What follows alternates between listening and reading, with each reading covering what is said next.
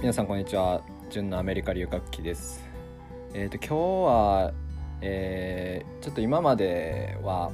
なんか僕が留学した経緯とかを話してたんですけどちょっと今日は最近のことを話したいと思います。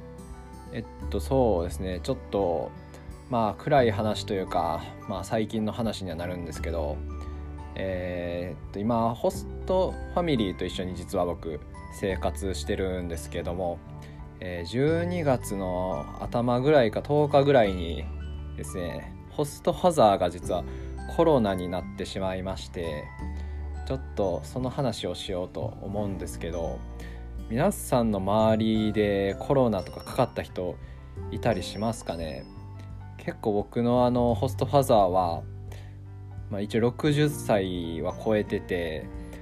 まあ、高齢者っちゃ高齢者なんですけどまだそんなに個人的にはねそんななんかおじいちゃんみたいな感じでもなくて普段も元気で車運転したりとかパートの仕事したりとかしてたんですけどちょっとそれでコロナなっちゃってちょっと個人的にだいぶショックでっていうのもまあ昨日ですね、まあ、2週間入院して帰ってきたんですけど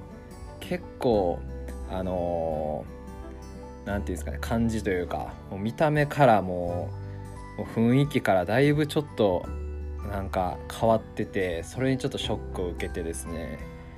えー、コロナってこんなになんか人に影響を及ぼすんだなっていうのをすごい身近に感じました。やっ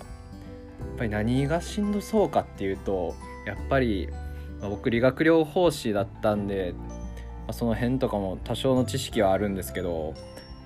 えー、まあ、肺炎ですよね。結構その息がもう常に上がってて本当に元気だったんですけどなんか家の中移動するのも結構なんか支えないと動けないみたいな感じになったりして、うん、あとはもうおそらく2週間ベッド上でずっと過ごしてたんで筋力とか、その辺のなんか持久力とかも衰えてると思うんですけどね。うん。おケントキさんこんにちは。ちょっと今僕のホストファザーがコロナになって昨日退院したんですけど、まあ、その時に感じたことをいろいろ話させてもらってます。うん。かなりちょっと元気だったのが本当にすごいなんか衰えておじいちゃんみたいな感じになって、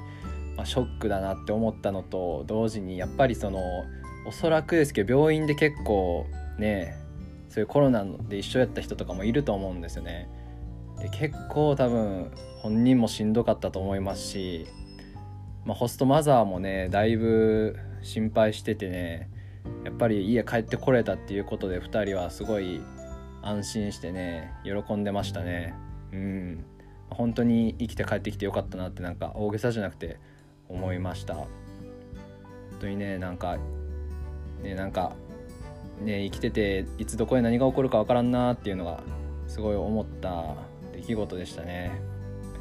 はいまあちょっとまだ酸素ボンベつけて結構なんか寝たきりみたいな感じになっちゃってますけど、まあ、これからちょっと回復ねしていけるように、まあ、僕もお手伝いできるとこお手伝いしていきたいなと思います。